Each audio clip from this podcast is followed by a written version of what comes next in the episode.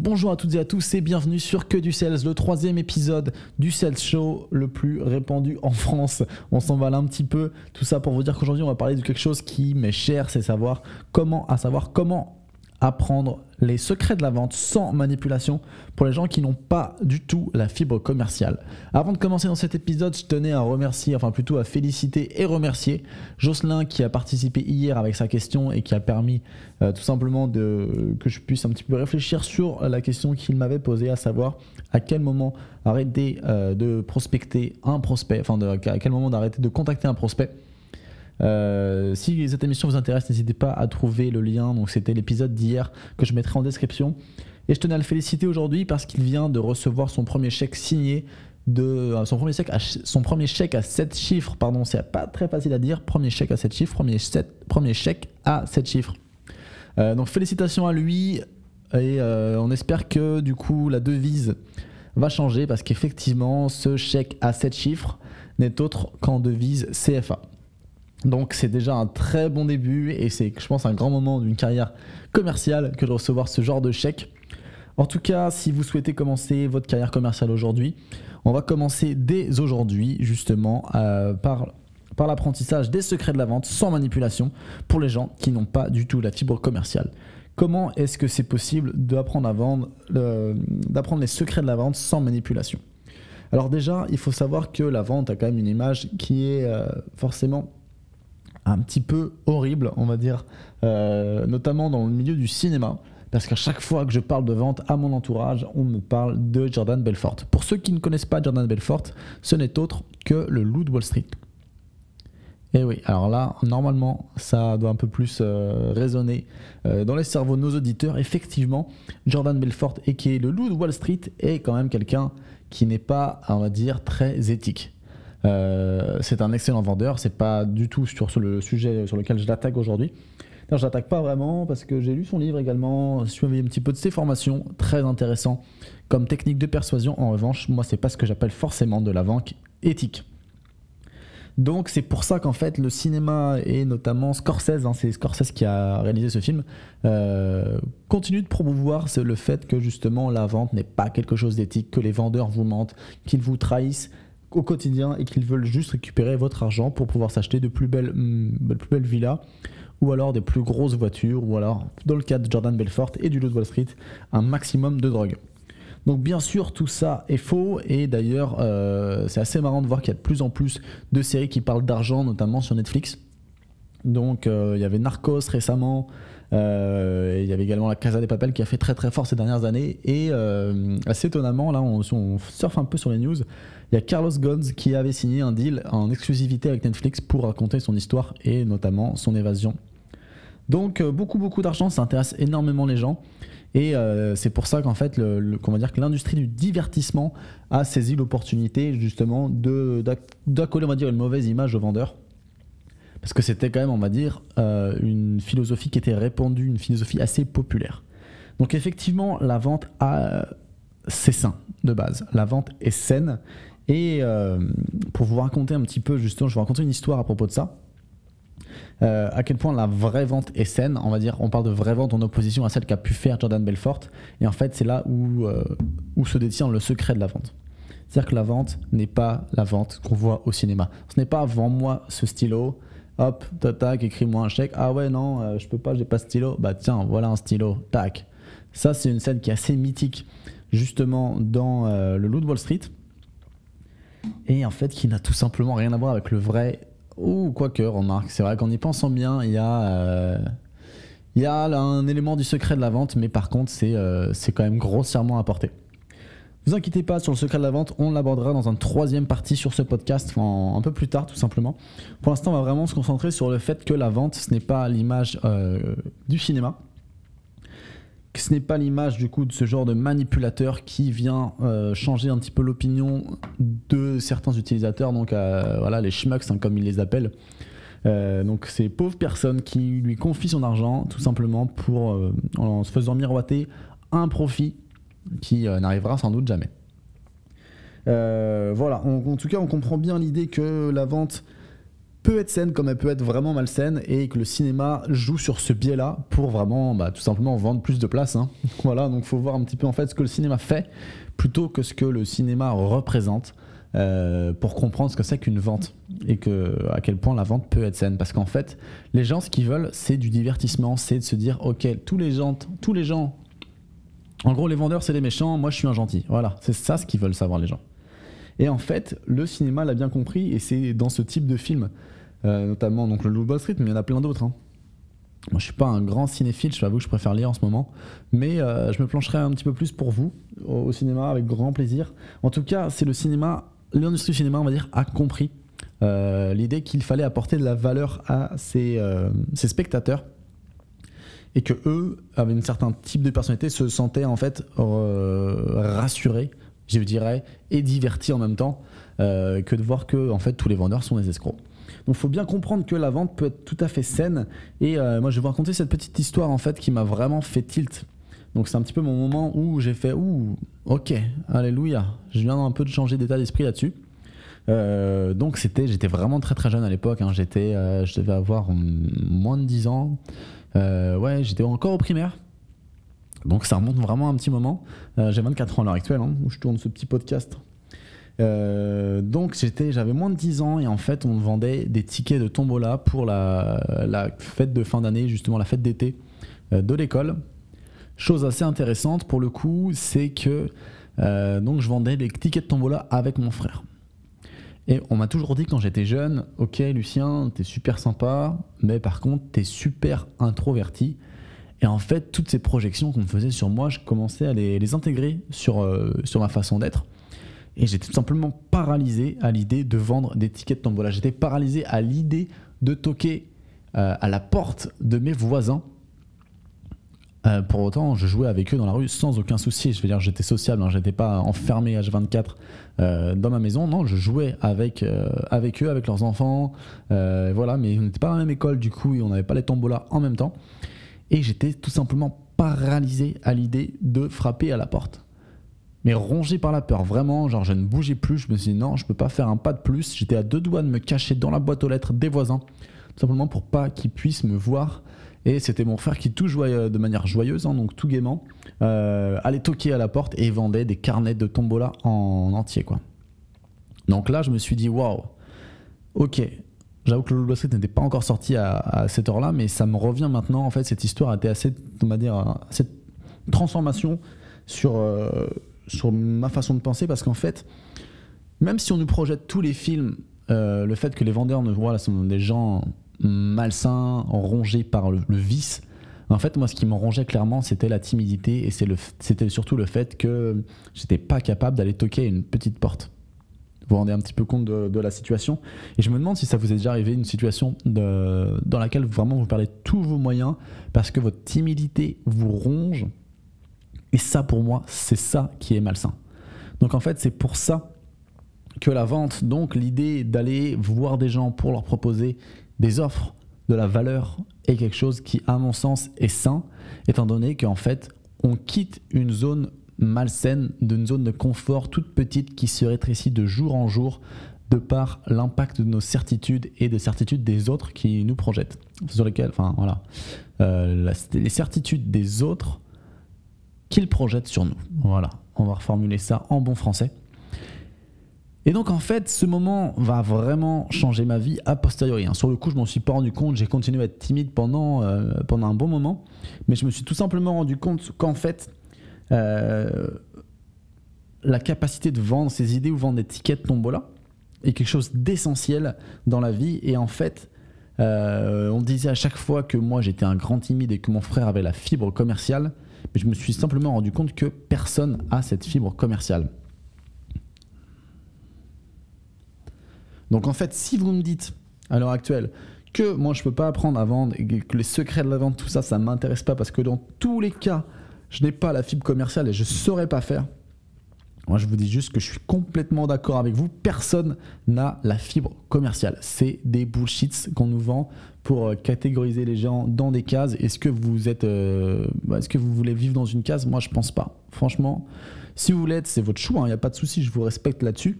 En revanche, si vous voulez sortir de la case pour vous définir vous en tant que personne, en tant qu'être humain, c'est ce qu'a essayé de faire un tas de spécialistes euh, un tas de psychologues qui ont analysé vraiment le comportement humain et qui l'ont caractérisé, caractérisé ah, attendez, je réfléchis. Catégorisé, pardon. euh, qui l'ont catégorisé, donc le psychologie le comportement, comportement humain, en 1, 2, 3, 4, 5, 6, 6 personnalités différentes. Euh, donc voilà, donc les six personnalités différentes sont, on va dire, le ce qu'on appelle le profil son casse. Enfin, on va dire les, euh, les motifs sont casse. Donc en fait, le motif son casse, qu'est-ce que c'est? C'est une très bonne question et je l'ai appris cette semaine, hein, donc c'est pour ça que c'est pas encore super clair dans ma tête. Mais euh, je trouvais ça assez intéressant. En fait, apparemment, c'est ce qu'on apprend en école de commerce. Donc en fait, on apprend à catégoriser les gens euh, selon six catégories qui sont les suivantes. Donc en fait, c'est une catégorie vraiment de besoins. Donc en fait, l'esprit humain, vous savez certainement, vous connaissez la, pyramide de Maslow, hein. euh, donc avec les besoins primaires, donc ceux pour se nourrir, pour se loger, et après on monte petit à petit, on va dire en, gamme avec des besoins euh, bah, vraiment qui n'en sont plus, euh, des besoins d'appartenance, des besoins de reconnaissance, des besoins voilà qui font flatter tout simplement votre ego. Et en fait, du coup, ce qu'on apprend en école de commerce, visiblement, c'est à flatter votre ego et votre personnalité. Donc vous allez me dire que ça n'a rien à voir avec, euh, avec vraiment le commerce et la vente en tant que telle. Euh, mais c'est quand même assez intéressant de visualiser en fait sur ces six profils, euh, sur ces cinq profils, six profils sont casse, là où la valeur perçue par le client va être la plus importante. Donc en fait, les six profils sont casse, et donc là, on s'éloigne encore une fois du fait que, ouais, il y en a qui ont la fibre commerciale et d'autres qui ne l'ont pas. Donc les six profils son casse, le profil numéro 1, donc le S de son casse, c'est pour le profil sécurité. C'est-à-dire que la personne euh, voilà, qui est dans le, dans le secteur, enfin qui est, on va dire, catégorisée dans la catégorie sécurité, a un vrai besoin de sécurité. Après, on va avoir la même chose pour l'orgueil, pour la nouveauté, pour le confort, pour l'argent et la sympathie. Et en fait, on se rend compte qu'avec ces six euh, catégories son casse, il y a quelque chose qui se crée. Il y a un profil qui apparaît. En fait, on se rend compte que sur chacune de ces, euh, de ces six personnalités, il va y avoir quelque chose qui va nous faire appeler à la vente, qui va nous amener à la vente. Donc en fait, ils sont en train de... Concrètement, hein, l'idée, son cas, c'est que chaque, chaque personne va se rapprocher sur certains points à un vendeur. Là, je sais qu'on vient vraiment euh, y aller, on y va vraiment finement, hein, mais bon, euh, c'est aussi l'idée de ce podcast, hein, c'est de pouvoir creuser un petit peu sur les détails.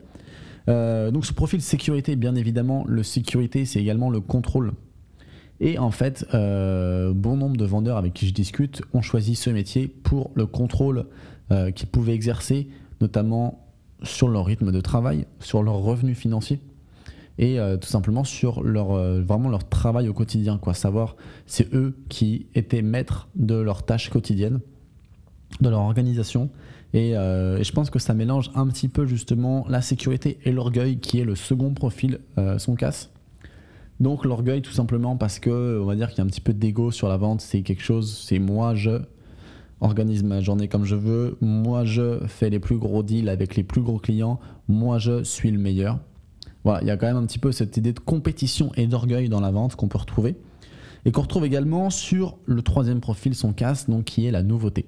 Et sur la nouveauté, en fait, ça va être la nouveauté du nouveau deal, du nouveau business, du nouveau prospect, du nouveau client. Toujours chercher le fait que le nouveau produit apportera plus de valeur à de nouveaux clients. Et en fait, bon voilà, hein, c'est très clair. Hein, maintenant, ça apparaît sous cette lumière-là. Ça apparaît vraiment. Euh, pour l'instant, ça fait trois profils différents qu'on décrit. À chaque fois, ça peut se rapprocher à la vente. C'est pour ça que je suis persuadé que personne n'a la fibre commerciale. Mais si c'est pas assez pour vous, je vais continuer bien sûr avec grand plaisir. Euh, donc le confort, qui est euh, la quatrième, quatrième personnalité euh, de ce profil son casse. Le confort, en fait, euh, donc ça c'est on va dire un petit peu plus capillotracté, je dirais, enfin c'est un peu moins évident de prime abord. En revanche, le confort matériel est quand même une particularité des, bons vendeurs hein, et même des excellents vendeurs. C'est quand même une profession qui rémunère de manière tout simplement la juste hauteur de la valeur qui est produite. Hein. C'est vraiment euh, c'est ça aussi le secret de la vente. Ce qu'on va voir un petit peu plus tard. c'est ça le secret, c'est si vous apportez de la valeur, les gens sont prêts à vous payer avec une valeur monétaire pour le coup. Euh, vous rémunérer tout simplement là-dessus. Et en fait, c'est là qu'on va rejoindre aussi le cinquième point du profil son casse, donc le A qui veut dire argent.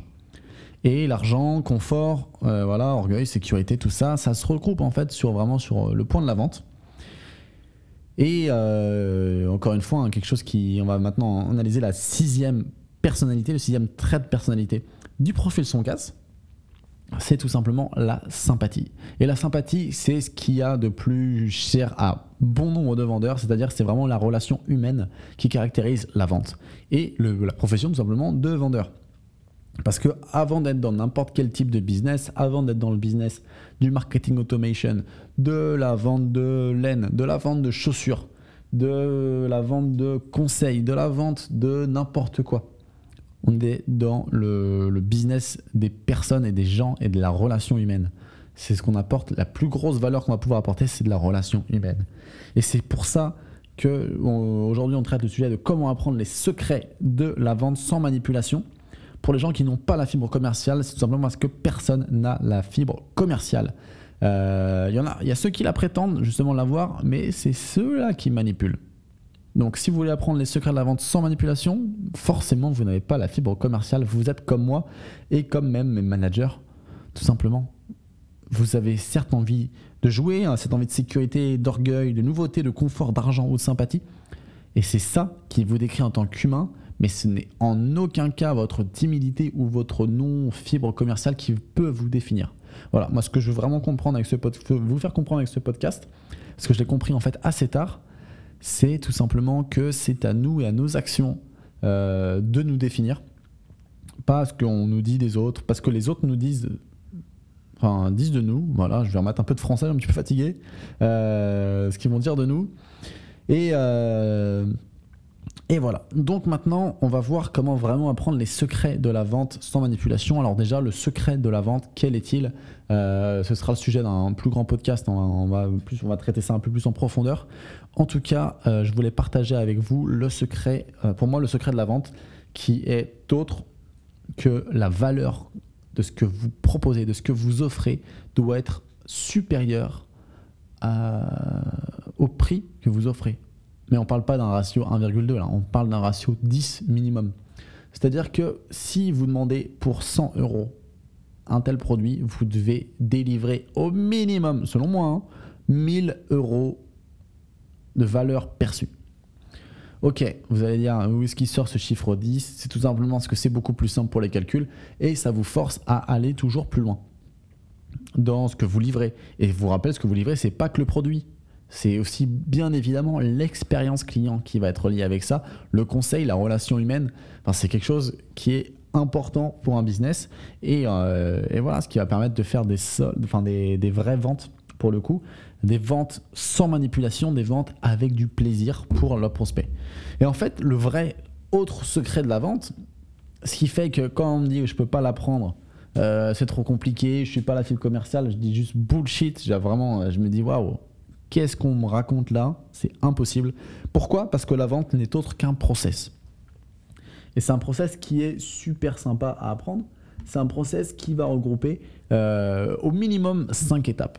Et en fait, le gros avantage d'apprendre à vendre, c'est qu'en se focalisant sur une de ces 5 grandes étapes, vous allez tout simplement pouvoir améliorer d'un point de vue, enfin améliorer votre système de vente intégral petit à petit. Et sauf que si on améliore de 5% une des 5 étapes, de 5% l'autre, et de 5% la troisième, et de 5% la quatrième, et enfin de 5% la cinquième, vous allez avoir, on va dire, vous allez voir ce que vous allez avoir ce qu'on appelle une augmentation composée. Vous n'allez pas avoir un 25%, vous allez avoir à peu près 37%. J'ai fait les calculs avant le podcast. Vous pouvez les vérifier et me donner en commentaire votre chiffre exact. Euh, en tout cas, voilà, c'est ça l'idée, c'est de décrypter le process de vente. Alors, quel est-il ce process de vente? On commence par de la prospection, bien évidemment. Ensuite, on va découvrir vraiment le besoin. de, le besoin des prospects, à savoir qu'est-ce qu'il, quelle est la valeur euh, perçue, qu'est-ce, voilà, concrètement, sur quel point ils vont percevoir le plus de valeur. Ensuite, bien évidemment, on va leur présenter notre offre, en justement expliquant que notre offre apporte 10 fois plus de valeur. Bien évidemment, il y aura ou non des objections. C'est-à-dire, non, je veux pas parce que ça, parce que ça, parce que ça. Donc là, il y a toute une période, donc la quatrième étape, c'est les périodes de gestion des objections, enfin pas de manipulation justement, parce que je déteste ce terme, vraiment de... En fait, en anglais, ça s'appelle objection handling. Donc l'idée, c'est, euh, on sent que vous devez handle ces objections-là. Donc en fait, je cherche mon français, je vais pas le trouver hein, pour cet épisode, je pense qu'il va falloir se retrouver demain pour, euh, la suite là-dessus. Euh, en revanche, la quatrième étape, effectivement, c'est les objections, donc va, va falloir en fait trouver les bons arguments pour que votre prospect comprenne par lui-même que la valeur que vous lui présentez est bien supérieure à la valeur monétaire qu'il a dans sa poche ou qui a tout simplement résoudre son vrai problème. Et enfin, du coup, euh, la dernière étape, donc, ça va être le closing, donc la, clôture du deal, et à savoir vous mettre d'accord sur des conditions. Euh, donc voilà, c'est ça, vraiment comprendre que la vente, en fait, est un process. En fait, c'est ça les deux grands secrets de la vente. Apporter plus de valeur à vos prospects et à vos clients que ce qu'ils payent apporter au minimum 10 fois plus de valeur. Et la deuxième chose, c'est la vente est un process. Les cinq étapes, prospection, découverte des besoins, présentation de l'offre, gestion des objections et négociation et closing à la fin. Je mets sur la même, euh, la même, le même, la même étape, pardon, euh, tout simplement parce qu'en fait, c'est les négociations et voilà, ça clôture la négociation. En tout cas, j'espère que vous avez bien saisi le message aujourd'hui. C'est-à-dire que c'est possible d'apprendre les secrets de la vente sans manipulation, parce que la manipulation, c'est mauvais, hein, tout simplement. Enfin, euh, voilà, ça sent l'évidence, ça tombe, ça coule de source. Et qu'en fait, la vraie vente euh, sur le Wall Street, c'est bel et bien Scorsese qui l'a fait et le producteur, à savoir qui vous ont diverti pendant plus d'une heure et demie, vous ont apporté des certitudes, vous ont bichonné avec du grand spectacle et euh, en vous confortant sur vos positions, comme quoi la vente était quelque chose de malsain. voilà, en fait, c'est exactement, ils ont donné à tous les spectateurs ce dont ils avaient réellement besoin à savoir du fun, du smile et la certitude que leur vie qu'ils ont choisie est la bonne.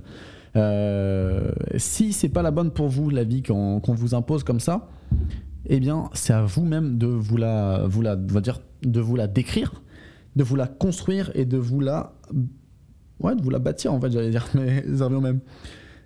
En connaissant votre personnalité, donc votre personnalité sans qu'à savoir qu'est-ce qui est le plus important pour vous. Est-ce que c'est la sécurité, l'orgueil, la nouveauté, le confort, l'argent ou la sympathie? Et d'ailleurs, je reviens là-dessus rapidement parce que moi, l'orgueil, c'était quelque chose qui, euh, qui vraiment qui m'animait au début. Et en fait, j'ai voulu dépasser, on va dire, outsmarter toute la compétition euh, en devenant ingénieur. Et donc, euh, c'est pour ça aussi ce qui me motive à faire ce podcast, c'est pour faire une sorte de témoignage sur le fait que ça ne sert à rien de vouloir outsmarter les gens, de vouloir les dépasser intellectuellement sous prétexte qu'on sait faire des équations différentielles à 4 degrés que je ne sais pas encore faire, je crois qu'on s'est arrêté à 3. Et, euh, et voilà, faut juste être, on va dire, euh, conscient de ses forces, de ses faiblesses et surtout travailler sur ses forces pour les améliorer et de pas ne pas être vulnérable parce que c'est ça le vrai mal, c'est ça la vraie la vraie manipulation, c'est la manipulation des autres euh, et de soi-même envers soi-même. Donc voilà, là je me remets vraiment en tête le, quand j'étais derrière la boîte aux lettres, parce que mon frère toquait à la, porte euh, voilà, pour vendre des tickets de tombolage, c'était juste un, délire que je veux tout simplement pas revivre. Et c'est pour ça qu'on fait l'effort d'apprendre le process de vente et c'est quelque chose qui est apprenable. Je suis pas très sûr de cet adjectif-là. En tout cas, n'oubliez pas les deux secrets de la vente. La vente est un process qu'on peut apprendre étape par étape, commencer par la première étape de prospection, ensuite la découverte, ensuite la présentation, les gestions des objections et le closing, négociation. Mais apprenez étape par étape, compétence par compétence, pour augmenter votre capacité à vendre mieux et plus rapidement. Le deuxième secret, c'est toujours délivrer beaucoup plus de valeur que le prix que vos clients vont payer. Voilà, j'espère que ce podcast vous a plu. Si c'est le cas, n'hésitez pas à me laisser une petite, 5 petites étoiles sur iTunes, euh, un commentaire ou autre. Et en tout cas, je vous retrouve très bientôt dès demain pour le quatrième épisode de Que du Sales. Ciao